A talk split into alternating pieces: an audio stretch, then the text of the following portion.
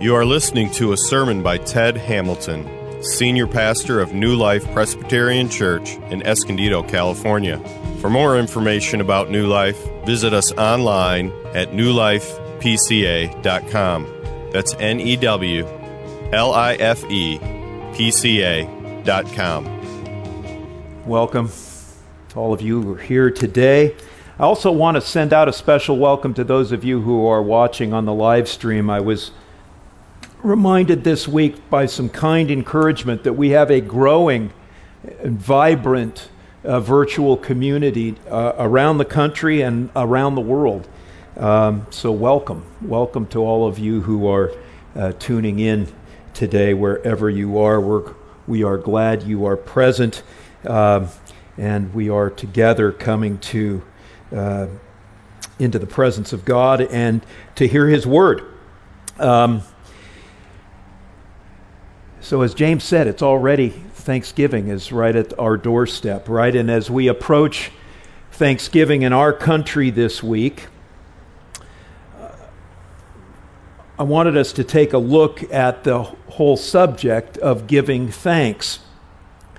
Uh, I think a lot of it, like so many of things that happen in our holidays, get sentimentalized. And Giving thanks really isn't a sentimental exercise, it's serious business. And we're going to look at a serious passage, Romans chapter 1, uh, verses 18 through 25. This is a theologically loaded text, uh, as Dr. Peter Jones will tell you. Uh, many of you have been taught by him uh, uh, out of this passage, and there's some great stuff here. We're not going to be unpacking all of it, but really focusing uh, on what it says about giving thanks. Romans chapter 1, verses 18 through 25. If you don't have a Bible, it's printed for you in your bulletin. This is God's Word. For the wrath of God is revealed from heaven against all ungodliness and unrighteousness of men who by their unrighteousness suppress the truth. For what can be known about God is plain to them, because God has shown it to them.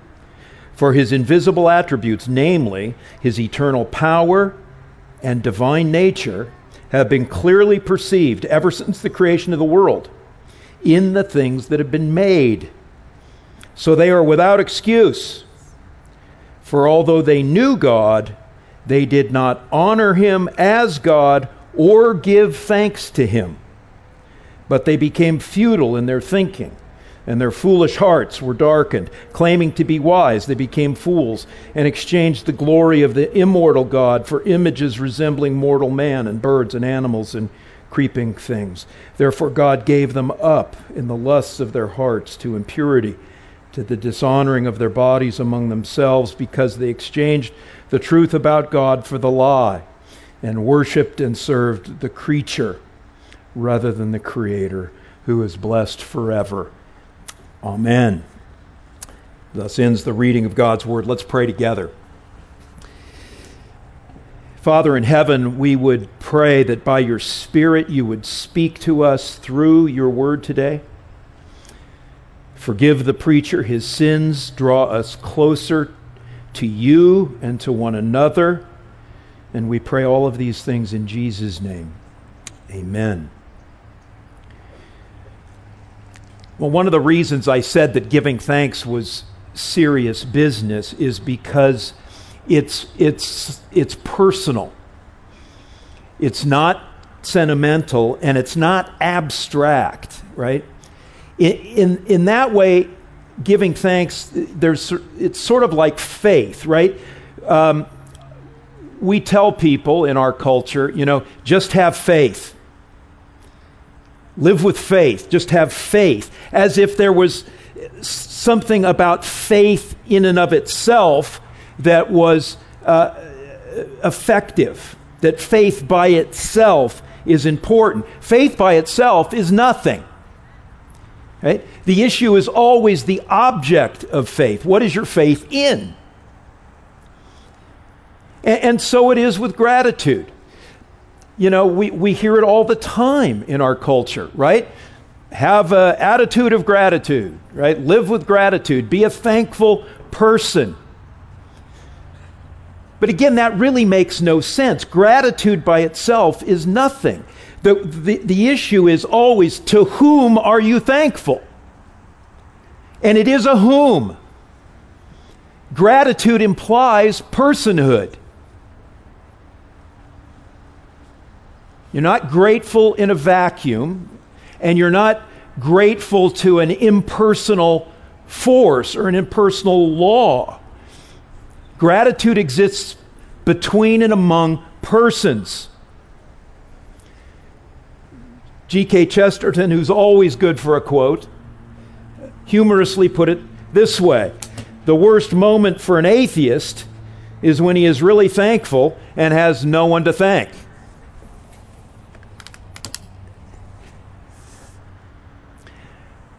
So, gratitude, thankfulness, giving thanks to God. Let's unpack that under three headings. First, first heading ingratitude. Ingratitude is a serious sin. Second, even gratitude can be a sin. That's a warning. And then, third and finally, the prescription trace the sunbeam back to the sun. So it's ingratitude is a serious sin. Even gratitude can be a sin, and trace the sunbeam back to the sun. That's our roadmap this morning. So let's start with our first heading Ingratitude is a serious sin. It's not only serious, it's, it's how every human being is hardwired. We may not like to hear that, but that is in fact true. Paul is discussing here in Romans 1 the human condition. The human condition in a fallen world. A human condition where every human being is born already with, a, with each of us with a corrupted motherboard, right? Our, our, our wiring is crossed because of sin. And so, how does Paul describe the human condition here? Well, he says, first of all, in verse 18, that what we naturally tend to do is suppress the truth that we know about God. Truth suppression. And he goes on to say, every person knows something about God, right? It, namely, two things. We know that God exists and we know that God is powerful. And we know that from what's been created. That's verse 19. So then the next step in his argument is okay, we know this stuff from creation, we suppress it, but we're not excused, right? There's no excusable ignorance of God. Verse 20. We are all without excuse. And so when you suppress the truth about God, and now verse 21, two things happen. You don't honor God as God, and you don't give thanks to Him. There it is. There's the, there's the, the, the, the phrase that caused me to pick this passage. Not giving thanks to God is a fundamental root sin.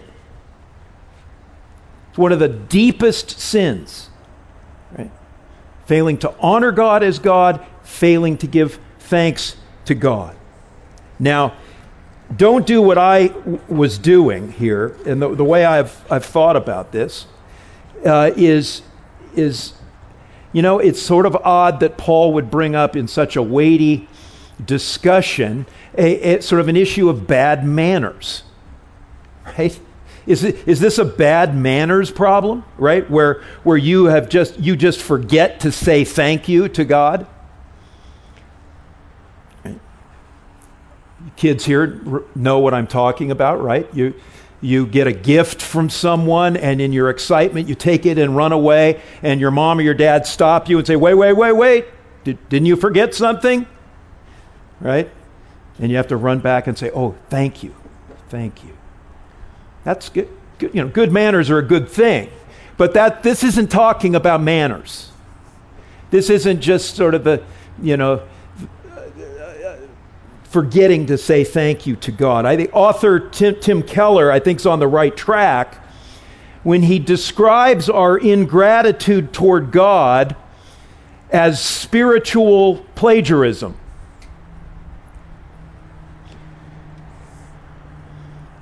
You know what plagiarism is, right? It's not acknowledging dependence, right? You got words or an idea from someone else, but you don't acknowledge it. So, in other words, p- plagiarism is really effectively a refusal to give thanks and to give credit. So, it's a form of theft. It's, it's a kind of stealing, isn't it? So, and, and if you're not giving thanks to God, right, the all powerful creator and sustainer of all that exists, then, you, th- then you're effectively taking credit for uh, all that you have, all that you've done, even though all of that has, has come from and been enabled by God's hand.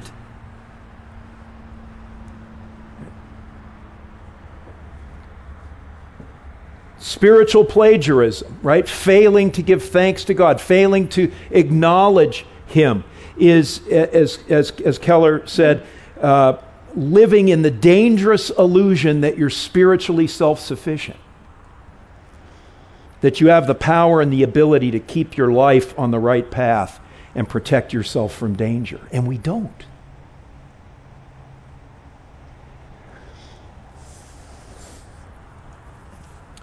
So, ingratitude is a serious sin, right? It, be, it, it is, it's, it's saying that uh, it's taking credit where we don't shouldn't take the credit. It's, it's, it's a subtle acknowledgement that we are not dependent uh, on God. Now, before I move on to the second point, I want to I want to speak to those of you here who are believers because I think that the, t- the tendency would be for us to think that this that what I'm describing here is for unbelievers, people who are still actively suppressing the truth about God that they know. And I'm sure we have people like that here today. We're glad you're here. Being here is the first step in, it may be a first step in, in, in, in, in battling that truth suppression that we all do. But what I want to remind you guys is that this isn't just a, a, a problem for people who are not religious, who, who, who, who have nothing to do with God, right? Even though as a Christian you believe the truth about God, you've embraced the truth about God, you're growing in your knowledge of the truth about God, yet you still struggle with unbelief. At least I do. And in those times when, when, when you're struggling with unbelief and doubt, sometimes that struggle manifests itself. It rears its head as ingratitude toward God, subtly taking credit for what God has given and what God has done. It's so easy to do it. It just slips into our language, right? I've worked so hard. I've earned this. I'm proud of what I've done. Um, there's an element of that which is true. But when, when, when, you, when you completely remove gratitude toward God or dependence on God for, for all that, um, we, we are moving towards uh, spiritual plagiarism, right? And look where that leads in our text, verses 21 through 25, right? If you're not honoring God as God, if you're not giving thanks to God, what happens to you? You start circling the drain, right? It leads to empty thinking, irrationality, foolishness, darkness, despair, self worship. Ingratitude toward God is a serious problem and a serious sin. So, what do you do? What's the, what's the answer? Do you uh, count your blessings? That's not a bad thing to do. And, uh, you know, at, at this time of year, it's something that a lot of us, that's an exercise a lot of us engage in. It's, and it's not wrong. uh, but it's not sufficient either. Which brings us to our second point, which is the warning. Even gratitude, even gratitude toward God can be a sin. Now, what do I mean? How, how can gratitude toward God be, be, be a sin? Well, here I'm indebted uh, to the, the thinking of one of the great, um, greatest American minds in American history. Um, and that's uh, Christian theologian and philosopher Jonathan Edwards. And in probably his most famous book called A Treatise Concerning Religious Affections, uh, he, one of the affections or emotions that he dealt with in that book was gratitude.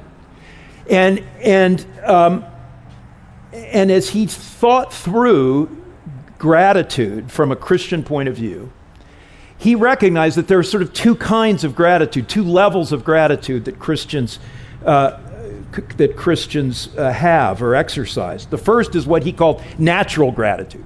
And natural gratitude is what we typically think about, I think, at Thanksgiving, right? It's, it's thankfulness to God for his good gifts, thankfulness to God for his blessings. Now, again, there's nothing wrong with that. In fact, it's biblically mandated. But I think what, what, what I think the, the contribution, the helpful contribution of Edwards here, is to say, no, gr- there's another level of gratitude that, that Christians uh, m- must exercise. It goes beyond natural gratitude, it's deeper, it's more fundamental. And Edwards called it gracious gratitude, but what he means is gratitude for God Himself. Apart from the gifts, don't just take the gifts off the table. It's thankfulness to God. Period. For who he is as a person, his, his characteristics, his, his, you know, his character, his traits.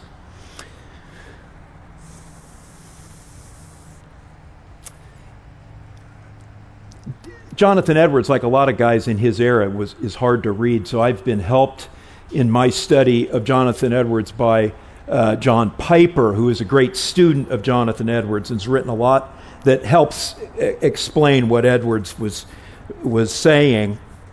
And, uh, and, and I really appreciated an article that Piper wrote where he kind of fleshed it out, right? That how, how if, if you stop with just natural gratitude, thankfulness for God's gifts, that you can run into sin.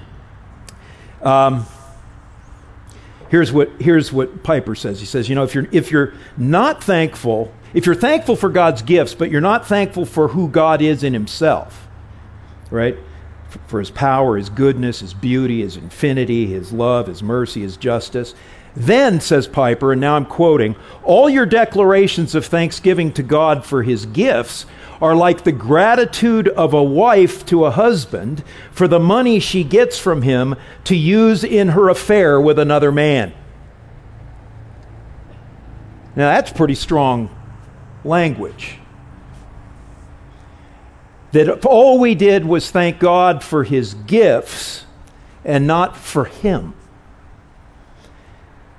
then it would be like a wife thanking her husband for the money she gets from him to use in her affair with another man.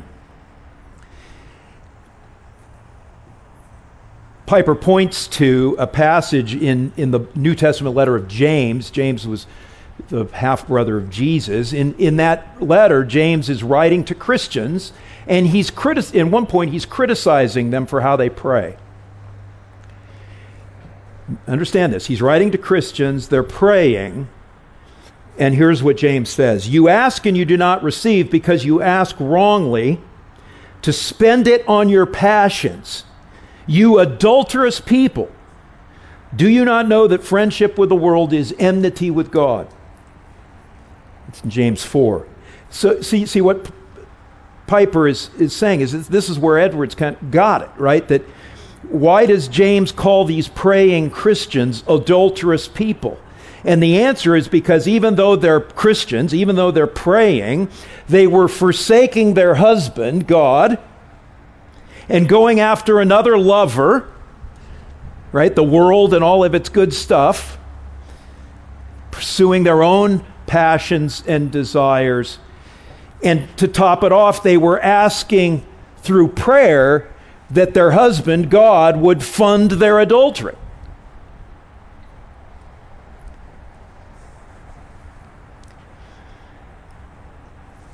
So if your gratitude is focused, friends, this Thanksgiving, say, exclusively on the gifts that God gives rather than on God, the giver himself, there's a danger of committing spiritual adultery. It's how the Old Testament def- over and over again described our sin as uh, describes our sin as adultery. That's what the whole book of Hosea w- was illustrating, right? That as Hosea, that that, that um, was married to Gomer, that Gomer would, would run off to, with affairs uh, to, to, with other men, and, and, and Hosea, you know, would be supporting her, and he would go back and go out and get her and bring her back time and time again. It was a picture of Israel's sin against God. spiritual adultery. And, and, the, and of course, the tragedy of that is that spiritual adultery, just like physical adultery, never pays off, right? It, because it's sin, right? Sin always promises more than it delivers. God's gifts are great, God's blessings are great. And, and we are right to be thankful for them. But we, we, but, but, they, but we have to recognize they're not God right? They don't ultimately satisfy. And sometimes the blessings we want don't come. Sometimes the blessings we want come and then they go away. And if that happens, if you end up devastated and hurt and angry and resentful or afraid, it, then something's wrong. I mean, there, there, that, there's, that's a barometer on your heart. It shows that you've been banking on God's blessings, not on God. And aren't we seeing a lot of that today? And I, I think if, if 2020 has done one thing, it has, it has been, at least for me, a process of revealing my own spiritual adultery. We have the blessing of freedom in this country. When that, but when that freedom gets restricted because of a virus, we get impatient and frustrated. We have the blessing of being able to vote in a free election and to choose our leaders. But when our preferred leaders don't get chosen, we get resentful and fearful.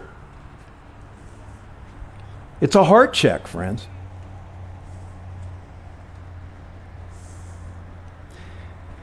So, how do we move from, and we don't, it's not really moving from, how do we have both?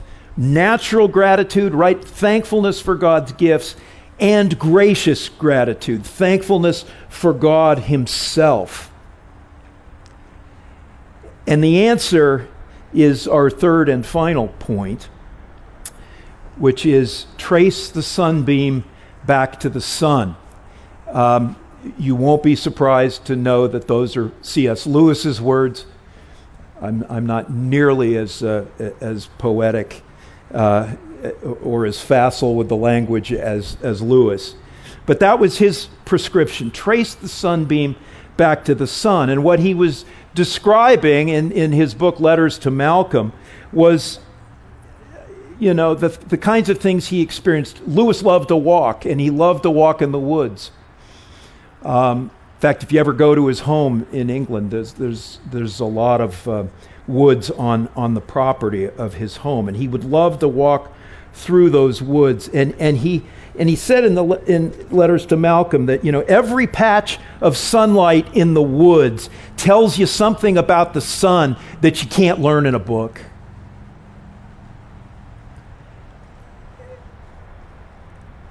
And, and he said, you know, it's the same way with, with God's blessings, the, the gifts that God gives you. Every blessing, every gift, every pleasure becomes, says Lewis, a tutor that guides you further up and further in to God Himself.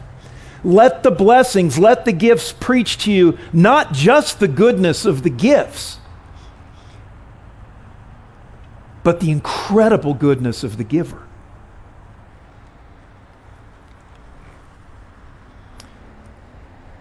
You know, we're commanded in Scripture, 1 Corinthians 10, to do everything, everything, and in, the, in Greek, everything means everything. We're to do everything to the glory of God. That would include giving thanks. So we, we have to give thanks such that we aren't just giving glory to the gifts, as good as they are, but that we, we give thanks in such a way that we are giving glory to God. Right.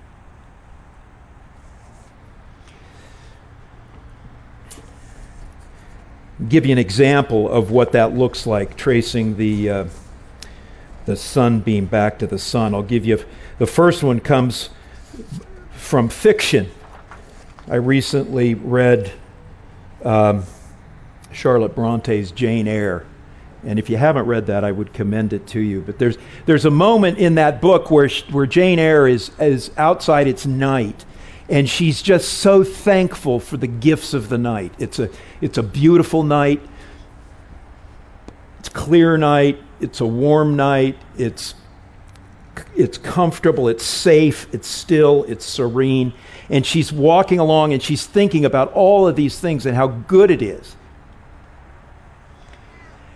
And then it says, it, she says, looking up, I with tear dimmed eyes saw the mighty Milky Way remembering what it was, what countless systems there swept space like a soft trace of life, light. I felt the might and strength of God.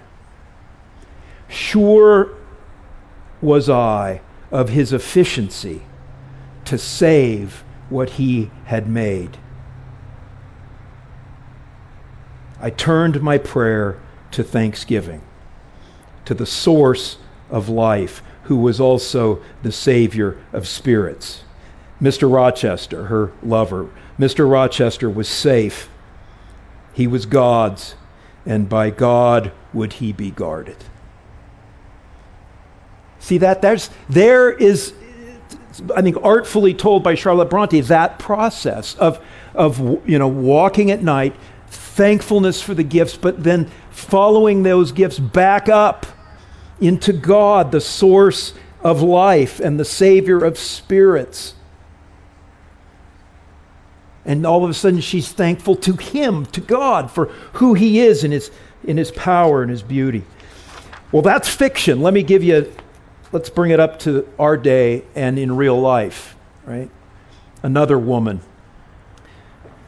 leading a very different life than, than, than Jane Eyre, Ann Voskamp right? married to a working farmer, mom to six children, a, a Christian who, because of some uh, fearful childhood experiences, struggled for her entire had been struggling for her entire Christian life with believing that God really loved her and cared for her, struggling with doubts that God was really the good God that uh, that her church was saying He was. But thinking sometimes that he was the enemy.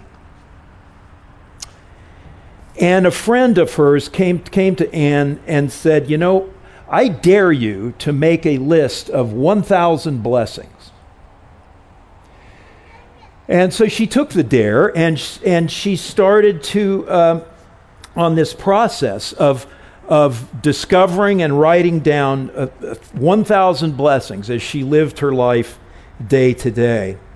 And in the midst of that process, uh, as she was driving to church one early Sunday morning for nursery duty, it hit her. She had this, this epiphany. You know, that aha moment.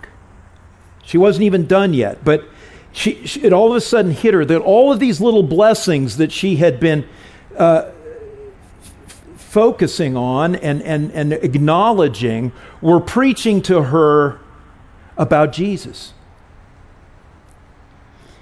And in her, and in her book entitled 1000 Gifts, Ann Voskamp described her thinking process in the car that morning this way. She goes, Here's what I was thinking. He who did not spare his own son, but gave him up for us all, how will he not also, along with him, freely give us all things? He gave us Jesus. Jesus gave him up for us all. If we only have one memory, isn't that enough?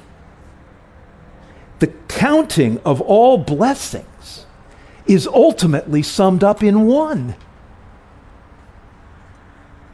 And the radical wonder of it stuns me happy. It hushes me still.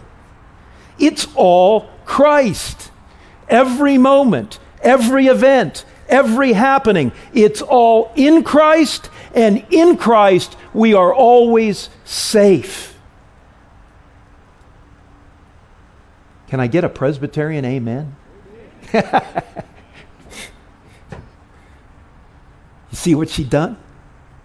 She's, she's now the possessor of both natural gratitude, genuine thankfulness for God's gifts, but she allowed those gifts. She bent those pleasures back, as C.S. Lewis says in another metaphor, sort of to bend your pleasures back toward God. And now she is not just thankful for the gifts, but she is ultimately thankful for God in who God is, for Jesus, and just who He is. as I, I'm going to wrap this up to say I would take this one step further. Um, you know, it's not just the blessings that we count that, that we can trace back to God. It's just it's not just the sun beam that we can trace back to the sun.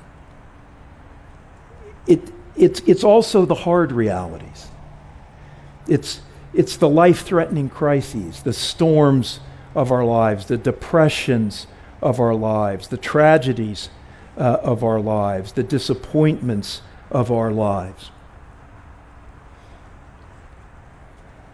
Luke 8, Luke chapter 8, well known scene told by some of the other gospel writers. Um, the disciples and Jesus are crossing the Sea of Galilee in a boat. Jesus is sleeping. They encounter a storm. Uh, the boat was swamping. Uh, they were in very real, genuine peril of, of losing their lives. And, and, and they begin to get very afraid, panicked, and they wake up Jesus, and Jesus stands up and rebukes the storm, right? And immediately there's a dead calm. And in, in Luke's uh, account of this event, in that quiet after this storm becomes dead calm at Jesus' command, Jesus turns to his disciples and asks them a question Where is your faith? Now, again, I've always read that or interpreted that to mean J- Jesus was telling them they had no faith. And I don't think he's saying that. He knows they have faith. They do have faith. They were believers. Jesus just wanted to know where it was. Or what, what, uh, what have you placed your faith in right now? Right? And think about it. I mean, I, the disciples acted exactly like I do in a crisis, right? Which is I default to me. I default to my the resources that I can marshal, the resources that I can see. The disciples had faith. What was their faith in? It was in their boat. It was in themselves. It was in their considerable maritime skills. But they discovered that it wasn't enough. It wasn't sufficient. Just like I discover time and time again that my own resources, my own spirituality, my own gifts, my own smarts, my own whatever is not enough.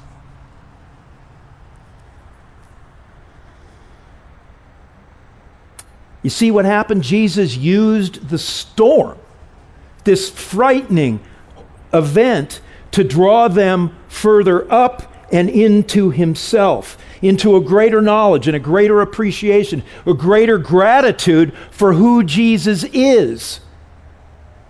They named him.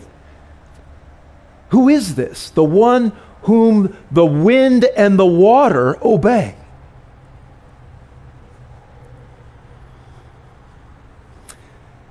So you and I can be thankful not just, not necessarily, for the storms in our lives, but how God uses those storms, how God uses 2020 to show us Himself and His saving power and His love, for which we are deeply and profoundly thankful. Now, some of you cynics, are thinking, well, you know, it's easy for you. Uh, you use you used a story with a happy ending. You know, that's cheating. What what if the Luke eight account didn't have a happy ending? What if they died in that storm? Well, as Christians, you know what the answer to that is, right? Doesn't matter.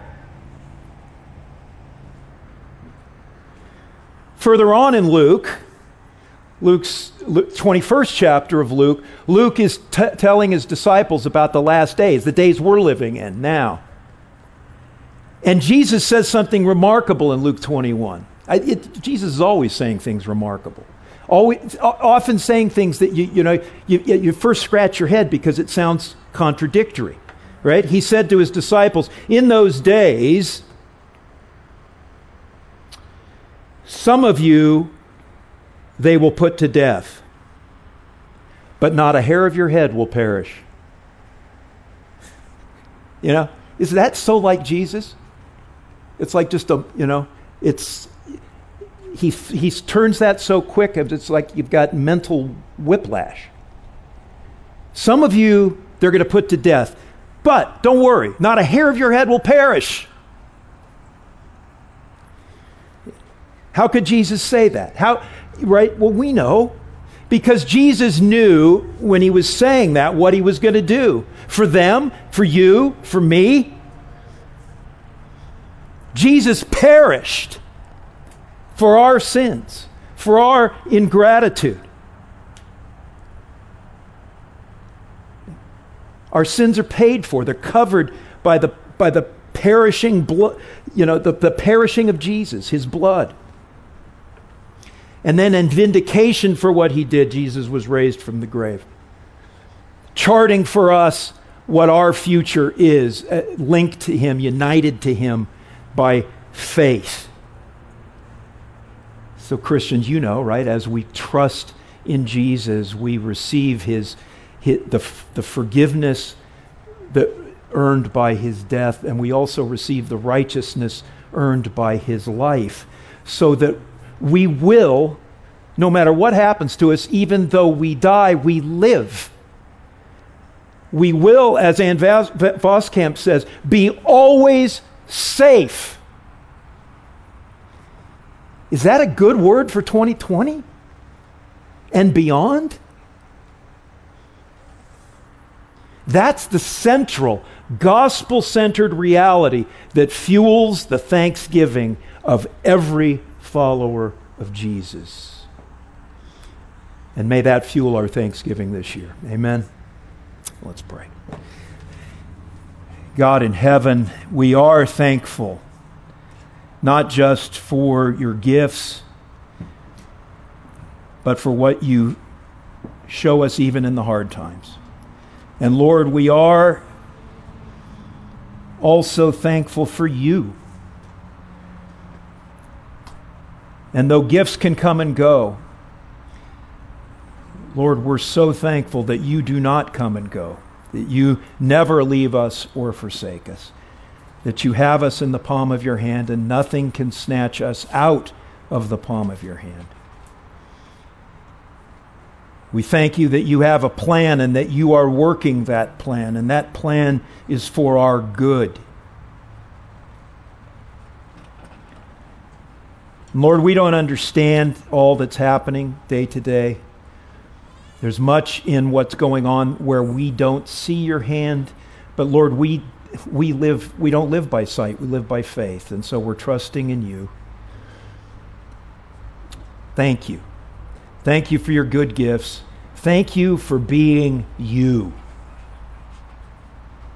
It's in Jesus' name we pray.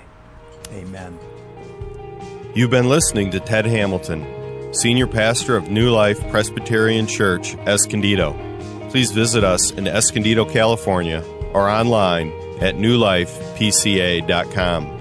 New Life Presbyterian Church Escondido reserves all copyrights as applicable by law. Thank you for listening.